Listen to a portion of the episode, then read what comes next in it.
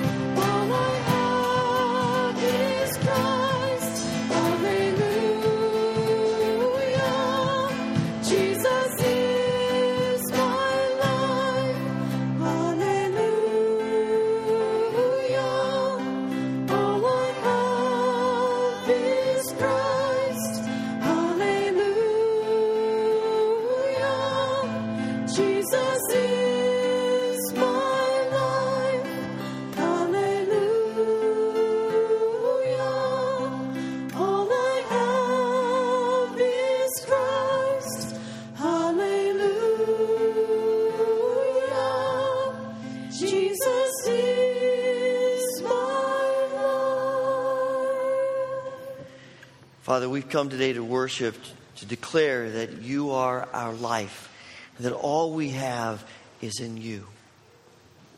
We pray that you will be pleased and honored through our worship. And let this hour together bring you glory and help us to, to be more like Christ. We ask this through the name and the power of Christ. Amen. I invite you to take a moment, share a word of greeting with others who are here in worship today before you're seated.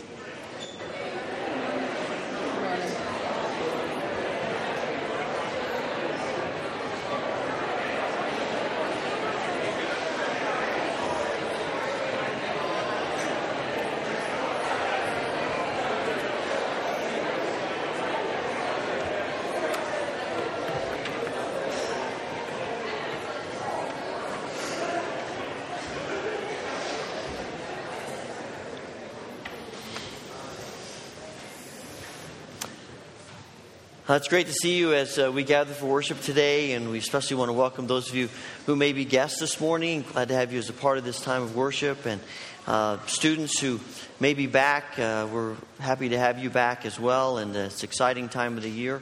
and a lot of energy as uh, both campuses here in town are bustling with activity. And it's great to see that, and we're excited about this new year ahead of us. A few things I want to highlight in the life of the church that are in your bulletin. Tonight at 6 o'clock, we meet back here for a time of prayer. Uh, the pastoral staff will be available to pray uh, for you if you'd like to be anointed with oil for healing.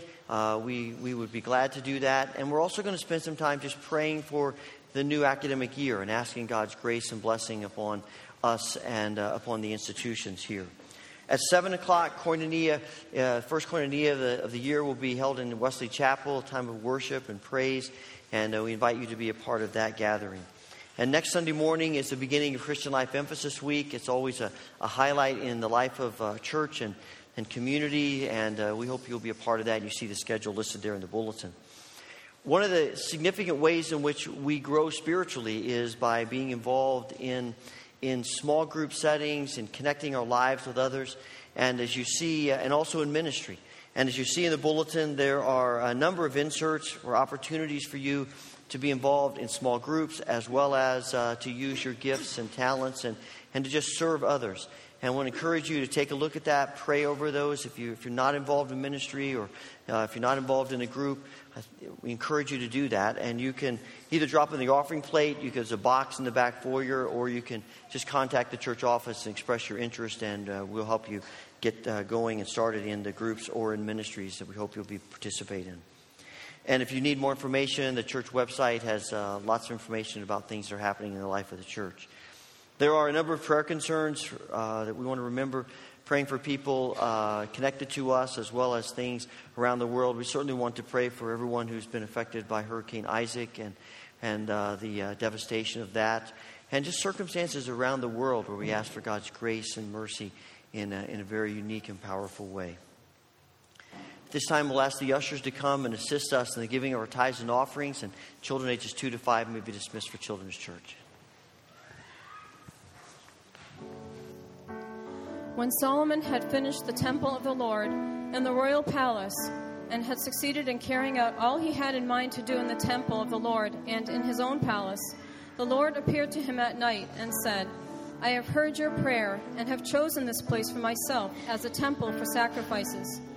When I shut up the heavens so that there is no rain, or command locusts to devour the land, or send a plague among my people, if my people, who are called by my name, will humble themselves and pray, and seek my face and turn from their wicked ways, then I will hear them from heaven, and will forgive their sin, and will heal, heal their land. Now my eyes will be open, and my ears attentive to the prayers offered in this place. I have chosen and consecrated this temple so that my name may be there forever. My eyes and my heart will always be there.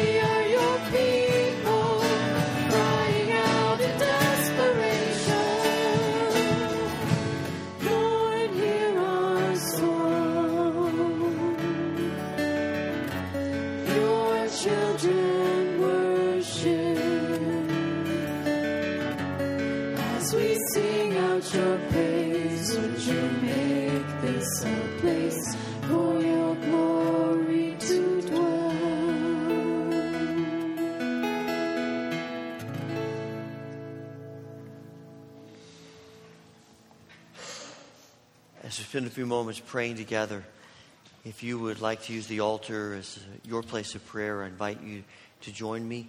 Otherwise, please be seated.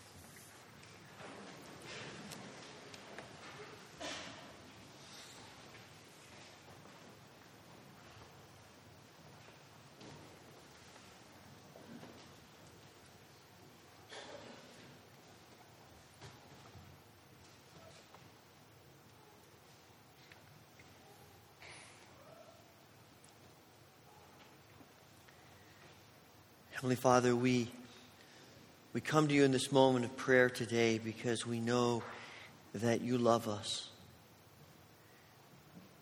And because you have you've admonished us to come to you with our burdens and our concerns, with our joys and our sorrows, with our praises and our words of adoration. And in this moment of prayer, we do just that. We hear you inviting us to come before you as children, as children come to their Father. We celebrate who you are, all that you've done, and we bow humbly in worship as your beloved children. Father, today we pray for ourselves and for others whom we love in this in times of need. Father, through your compassionate power, we remember those who grieve and those who suffer, those who are in anguish and pain. And in this moment of silence, we lay each burden, each concern, each person at your loving feet.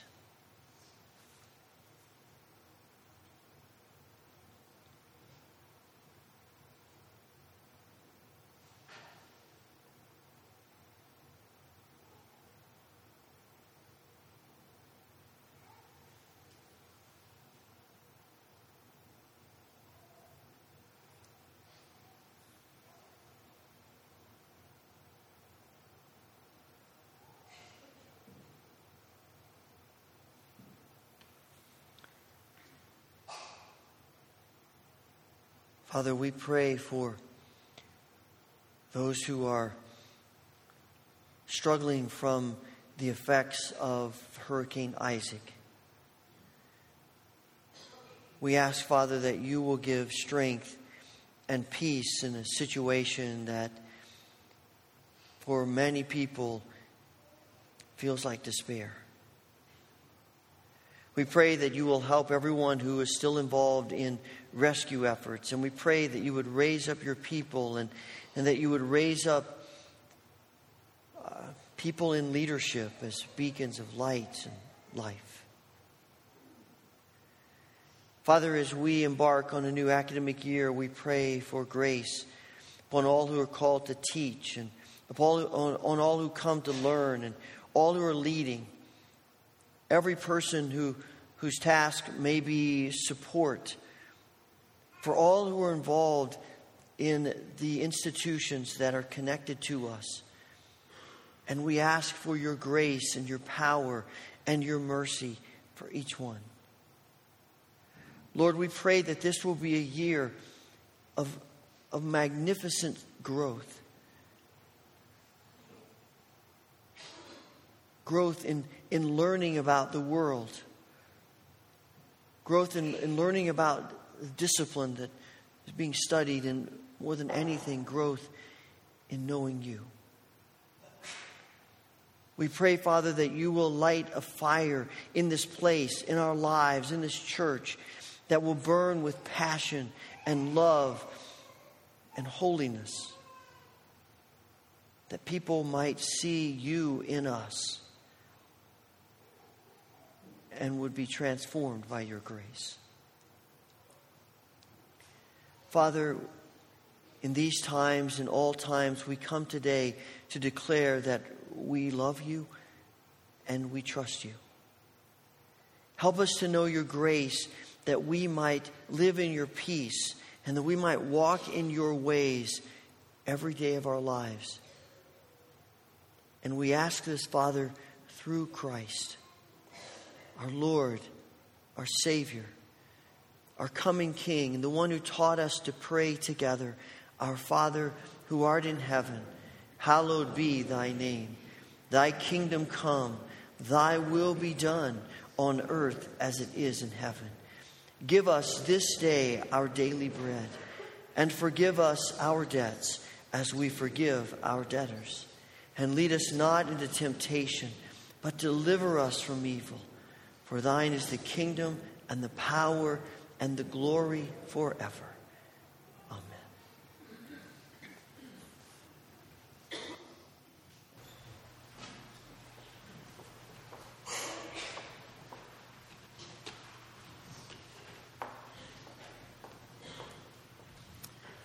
The scripture reading for this morning is Exodus 33. Then the Lord said to Moses, Leave this place, you and the people you brought up out of Egypt, and go up to the land I promised on oath to Abraham, Isaac, and Jacob, saying, I will give it to your descendants. I will send an angel before you and drive out the Canaanites, Amorites, Hittites, Perizzites, Hivites, and Jebusites. Go up to the land flowing with milk and honey, but I will not go with you, because you are a stiff necked people, and I might destroy you on the way. When the people heard these distressing words, they began to mourn, and no one put on any ornaments. For the Lord had said to Moses, Tell the Israelites, You are a stiff necked people. If I were to go with you, even for a moment, I might destroy you. Now take off your ornaments, and I will decide what to do with you. So the Israelites stripped off their ornaments at Mount Horeb. Now Moses used to take a tent and pitch it outside the camp, some distance away, calling it the tent of meeting. Anyone inquiring of the Lord would go to the tent of meeting outside the camp. And whenever Moses went out to the tent, all the people rose and stood at the entrances to their tents, watching Moses until he entered the tent. As Moses went into the tent, the pillar of cloud would come down and stay at the entrance, while the Lord spoke with Moses. Whenever the people saw the pillar of cloud standing at the entrance to the tent, they all stood and worshiped, each at the entrance to his tent. The Lord would speak to Moses face to face, as a man speaks with his friend. Then Moses would return to the camp, but his young aide, Joshua, son of Nun, did not leave the tent. Moses said to the Lord, You have been telling me, lead these people, but you have not let me know whom you will send with me. You have said, I know you by name, and you have found favor with me. If you are pleased with me, teach me your ways, so I may know you and continue to find favor with you. Remember that this nation is your people. The Lord replied, My presence will go with you, and I will give you rest. Then Moses said to him, If your presence does not go with us, do not send us up from here.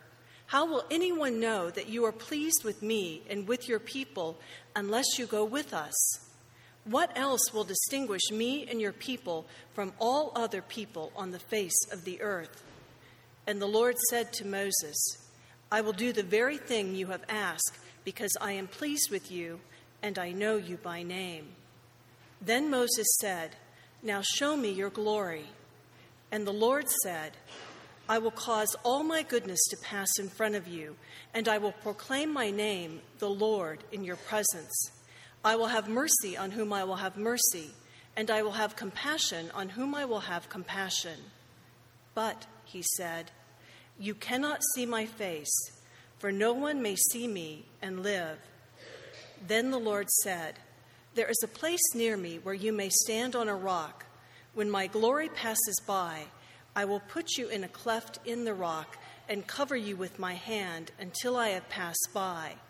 Then I will remove my hand and you will see my back, but my face must not be seen. May God add his blessing to the reading of his word. Please stand and join us as we sing together.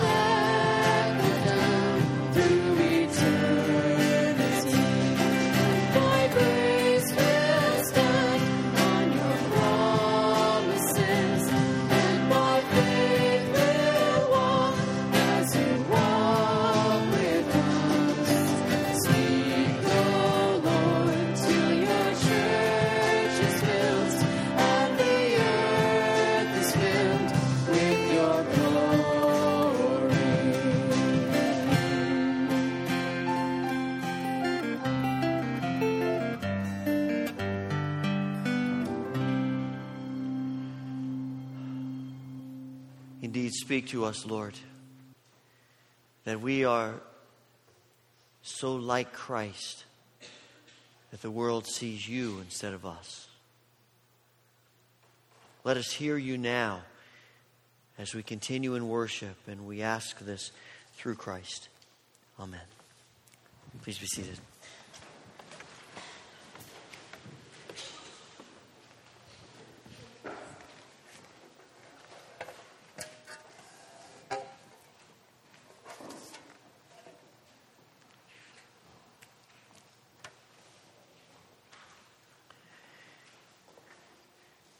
I don't think this is a surprise to you, but we live in a what have you done for me lately world. Right? A prolific author is only as good as her latest novel.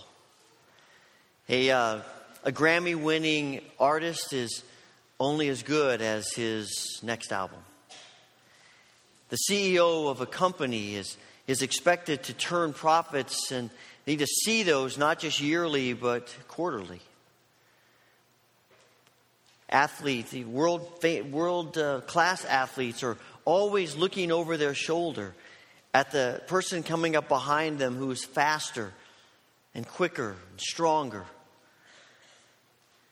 And, you know, we, we live in this world of What have you done for me lately? Your team wins a championship and, and you celebrate, and the next morning you're thinking, so are we going to win another one next year?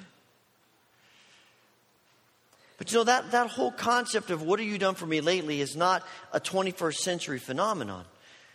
It, it didn't begin just a few decades ago. It can be traced back at least as far as the 32nd chapter of the book of Exodus.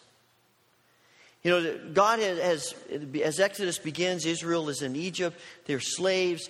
God calls Moses. and He says, I want you to go to Egypt and, and be the messenger, the, the channel to bring my people out of slavery. And, and he does it.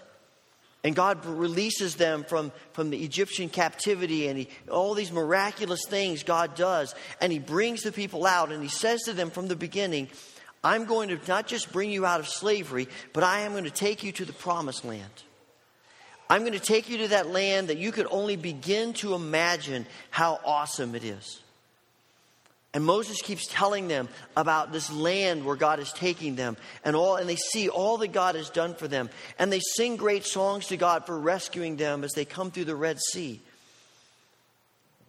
And they're out in the wilderness and God says to Moses, I want you to come up on the mountain because I'm going to give you instructions about how my people should live. And Moses is on the mountain for 30, 40 days. And while he's on the mountain, the people get restless and antsy. And they tell Aaron, We want to do something. And Aaron says, Give me your gold. And he fashions it into a calf. And the people begin to worship this calf. And Aaron says, This is your God who brought you out of Egypt. And there's all kinds of seeming hedonistic revelry going on as they worship this golden calf. And as you might imagine, God is angry. Moses is angry. When he comes down from the mountain, he smashes the tablets that have the, the commandments on them. And the people are punished. And then you come to chapter 33. And God says to Israel, I'm going to I'm going to get you into the land. I'm going to do what I promised. I'm even going to send my angels to drive out the people who are living there. But I'm not going to go with you. God says to Moses, I want you, I want you to, to tell my people why I'm not going, why I'm not going with them. That's an interesting, and Moses says, and this must have been a fun sermon to preach. Uh, God wants me to tell you, you're all stiff necked people. You're the most stubborn group of people he's ever seen. This word stiff necked is an agricultural term. And it goes back to, to a farmer working with oxen and a yoke. And the oxen, you know, they wear the yoke, and the purpose of that is so that the farmer can control them. Without the yoke, the oxen are just going to go all over the place. So he puts the yoke on them, and that allows him to control them in a straight line so that he can plow the field. And after that, plant the crop, and then later on, harvest the crop so that he can feed his family, and ironically, the oxen. But the oxen don't like the yoke. The oxen, it's heavy, it's restrictive. And so they're fighting it. And eventually, if an oxen fights hard enough and long enough and violently enough, one of two things is probably going to happen. Either the ox is going to break the yoke or the ox is going to break his neck. And God says, This is the kind of people you are. You are stubborn oxen that are willing to risk breaking your necks to get away from me. Now it's interesting that word that, that God uses, stiff necked, is the same word that he uses to describe their plight in Egypt. They are, they are enslaved. They, they are they're under this yoke of slavery while they're in Egypt. And then he takes a step further, and in, in Exodus 13, he says that Pharaoh treats God as a stiff necked person. So now God is saying to Israel, You're just like Pharaoh. Wow, that had to hurt. And, and you people don't understand that the yoke I'm putting on you is for your good. It's, it's to bring about blessing. It's, it's, it's for me to help you get on the right path and to, and to receive and to live out what I created you to live. But all you're thinking about is this thing is restrictive and I'm trying to get it off. And so God says, All right, you want to be that way? Be that way. But I, I don't want to have anything to do with it. You, you want to you want to go your own way? Go ahead. But I'm not going with you. It's ironic that God says He's not going with them because the whole book of Exodus is about God wanting to dwell with His people. In chapter 29, verse 46, God says to Israel, This is how everyone will know that, that, I, that I'm your God because I dwell with you. That's my purpose for calling you out to dwell with you. But it's a completely unusual kind of mindset that has because God, the gods that the other nations around them have no concept of a God who wants to dwell with them. Their view of the gods is that the gods are self centered and self serving and capricious. And the only reason they have any connection or interaction with human beings is because they want human beings to, you, to do things for them. They are, they are simply tools to get what the gods want. It, it sort of reminded me of, of the book or the movie The Help. Some of you may have seen that, that movie or read that book. And it's, it's a story about uh, white socialite women in the deep south in the 50s, early 60s, who hire black women from these very poor area of town to come and work in their homes.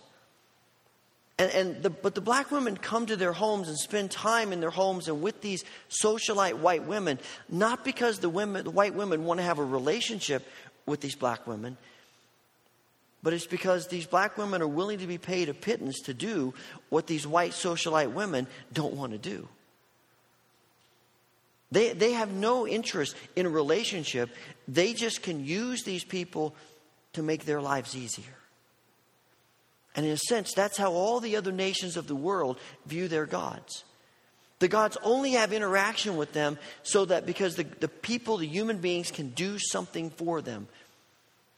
And here God comes along, Yahweh comes along and says, I want to have a relationship with you. I want to dwell among you. I want to bless you because I love you. And the Israelites say basically, no thanks. Now, we understand all about being stiff necked, right? I mean, we understand being stubborn with God. How many times have you either thought or, or said, God, why are you doing this to me? God, what's going on? Why don't you care about me? Why am I not important to you anymore? Why, why is this happening? This is all your fault. And we might not say those words out of our mouths, but the thoughts are in our minds from time to time. And we're thinking, Lord, I know you want me to do this, but I really would rather do this.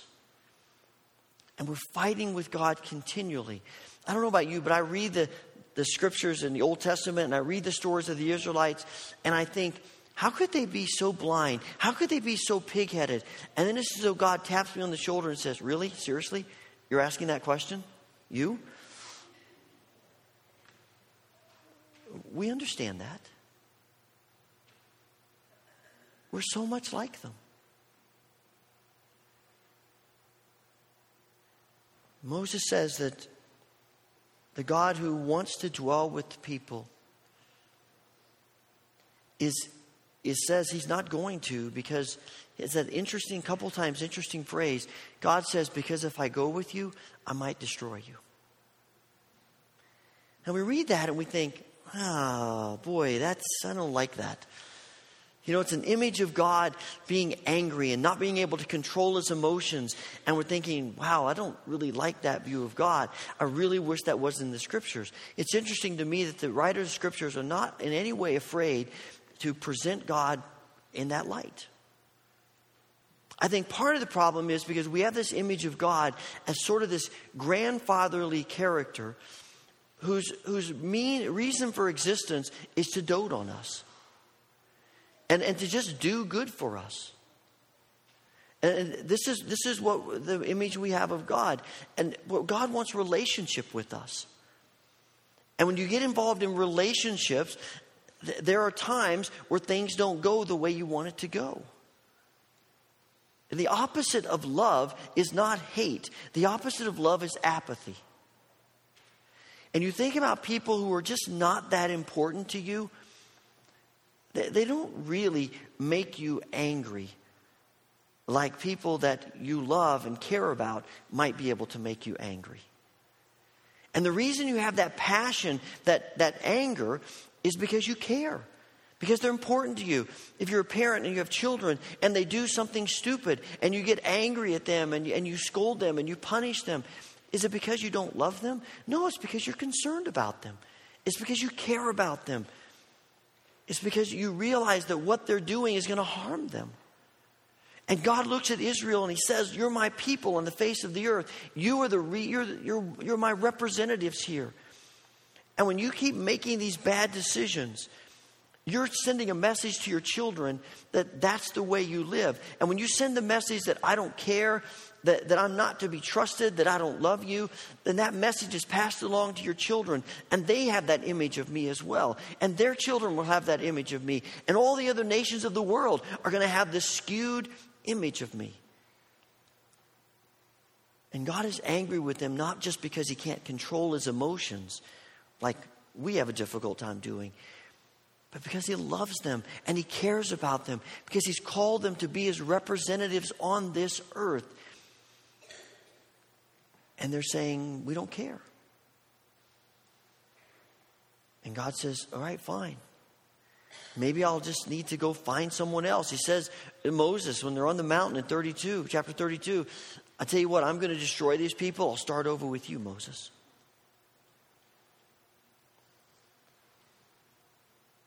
In response to God's message, the people do an interesting thing. It says they strip off their ornaments. And I think there's probably two reasons why they do that. One is because the ornaments are what they use to make the golden calf, and so they want to distance themselves from that really bad decision. But also, the ornaments are a symbol of celebration and rejoicing. And God, and they want to, God to understand they realize they've sinned, they're repenting of their sin, and they're in mourning over their sin. And they don't want to have any indication that they're anything but in mourning. They're serious about it. And Moses says to God in verse 15, Lord, if you don't go with us, we don't want to go. If you're not going to go with us, then we'd rather just stay here. Moses is saying, if you're not going with us to the promised land, then it's really not the promised land. Because we're beginning to understand that the promised land is not so much about what the land looks like, it's about you being there with us. And we would rather risk incurring your wrath again than going and you not being present.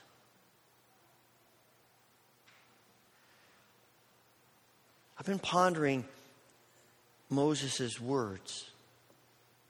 And in my opinion, it's the most fascinating part of this whole story. Because I have a feeling from my own life and just talking with people through the years that we have a tendency to be more interested in God's promises than in God's presence. We have a tendency to want God's gifts more than we want God Himself. We have somehow come to believe that that if we just have, if we can just reveal God's power in the world, then people will follow him. That, that we're so enamored with, with God blessing us and God giving us his promises that we have ignored the central point of God and us, and that is relationship. We have, you know, we have forgotten that and part, I think part of the reason we do that is because relationships are hard. It's a whole lot easier to have uh, the kind of relationship where someone just gives us things and we don't really have to engage them. But in a real, genuine living relationship, it's hard work. It's give and take, it's sacrifice, it's emotion.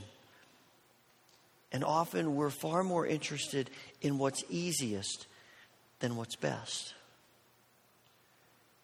You know, we're, we're interested in getting to the end, and God is interested in the journey as we move toward the end. We have believed the, lie that salvation is about a moment in time when God keeps telling us in the scriptures that salvation is about a lifetime relationship. We are more interested in how fast we can get to where we're going than living and enjoying and embracing the relationship as we get to where we're going. And we're so interested in speed, God is interested in growth and in loving us and caring for us and in building relationships with us. It's counterintuitive to how the world operates. Because in our world, what people notice is what's flashy. I mean, and the church has bought into that. You know, we, we, we want people to know great things happen. God does phenomenal things. Look at all these great things that are going on. And, and that's not bad. But sometimes that becomes so much our focus that that's really our passion, and the presence and the relationship gets pushed to the background. But the reality is, if our passion is the presence of God, the gifts just naturally come. If our passion is the gifts, we miss out on the presence. Someone was telling me recently about when their children were young, and, and uh, one, of the, one of the children's grandparents, grandmothers, had a practice of every night when she came home, she would clean out her purse, all the change in her purse, and she would put it in jars. And, and each of the grandchildren had a jar. And she would divide up that change in the jars. And when the grandchildren came to visit, she would give them the money. And they thought this was great, obviously. You know, these are small children, maybe four, five, six years old. So, and it was an awesome thing. And the parents said, you know, it's really great. And the kids can buy a little bit with it. But then the parents began to realize that every time they went to visit grandma, the children jumped out of the car, ran to the house, ran right past grandma to get to the money. And even on the occasions where the parents said, Look, you need to give grandma a hug and say something to her before you run in the house and get the money. Even when the kids did that, they really weren't interested in grandma. Their eyes were moving right past her to the money. And I suspect that there's something in the back of our minds that sees God that way. God, we, we need your gifts. God, we want your power. We want to experience your promises. And God loves to do all of that. But as the natural outworking of his presence. Not because God is some vending machine that just gives us stuff. It's interesting in verse 16 Moses says, God, if you don't go with us, how will anybody else know that we're your people? How will anybody know that we're your people if you don't go with us? When I read that, I thought to myself, I don't think we, we think of it that way. I think in our minds is people will know we're God's people if they see great things happen. And then we remember back to, to John's gospel and Jesus says to his disciples in the upper room and that night before he goes to the cross, he says, Everyone will know you're my disciples if you do great things. If, if, you, if you can heal the sick, if you can cure diseases, if you can move mountains. No, you'll know you're my disciples if you love each other. They'll know you're my disciples if, the, if my spirit lives in you. And really, wanting the presence of God is simply wanting to be filled with the Spirit. that the Spirit lives in us and invades us. And when the Spirit lives in us, then the Spirit and the things of the Spirit come out of us. How do we know that our passion is to dwell in the presence of God? How do we know that that's really what we want? Because we begin to see the Spirit coming out of us. So when we have every right to hold a grudge, we forgive. When the world tells us, hang on to everything you can, we live with a spirit of generosity. When we're tempted to lash out in anger, we choose gentleness. When people we love make us so impatient, we choose patience when we want everyone to know our opinions, we instead are committed to the truth. When we would rather ignore people who are not like us and who are really not very fun to be around, we choose compassion that leads us to involvement in people's lives just like Christ. when we are passionate about the presence of God, instead of being passionate about the gifts and the promises of God, then the Spirit lives in us and we begin to look more and more like Christ. And our attitudes are like Christ. And our relationships are built on the foundation of Christ. And people take notice. They look at us as individuals and as a community and they say, not, wow, those people do great things, but you know, they love each other. They care about each other. They have something that we don't have, and we want that. And God is glorified, and people's lives are transformed.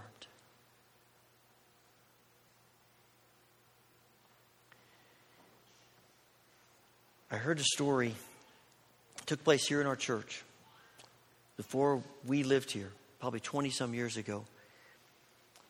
There was a little four year old boy who was about to have a birthday. And he was all excited about this birthday. He had a list of all the, the gifts that he hoped to get. And, and he was, he was, you know, just everything in life was wrapped around this big birthday. His birthday was on Monday, and Sunday night, the church had a potluck dinner. Place was packed in the community room, and everyone was seated around the table as Pastor Mike stood up to pray for the meal. And he started his prayer by saying, Lord, we thank you for your presence here. And the little boy's head popped up and he said, Presents? There's presents? And he said everybody at the table could hardly stop laughing as the prayer was finished. And when I heard that story, I thought to myself, how easily we turn those words. When you think about this new year upon us, and you think about our lives as individuals and as a community of faith, is our passion presents or God's presence. What's driving us? What's moving us? What's motivating us? What's at the heart of who we are as the people of God? Heavenly Father, we pray that you will fill us with the Spirit of Christ, that we can say with Moses, if you don't go with us, we don't want to go if our lives individually and corporately are not about you and your spirit amongst us, then we're dead. We're lost. We've missed it. Father, forgive us for our stiff necked stubbornness. And make us people who are more interested in your presence than in your presents.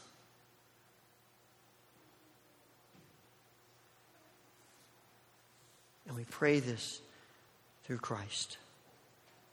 Amen.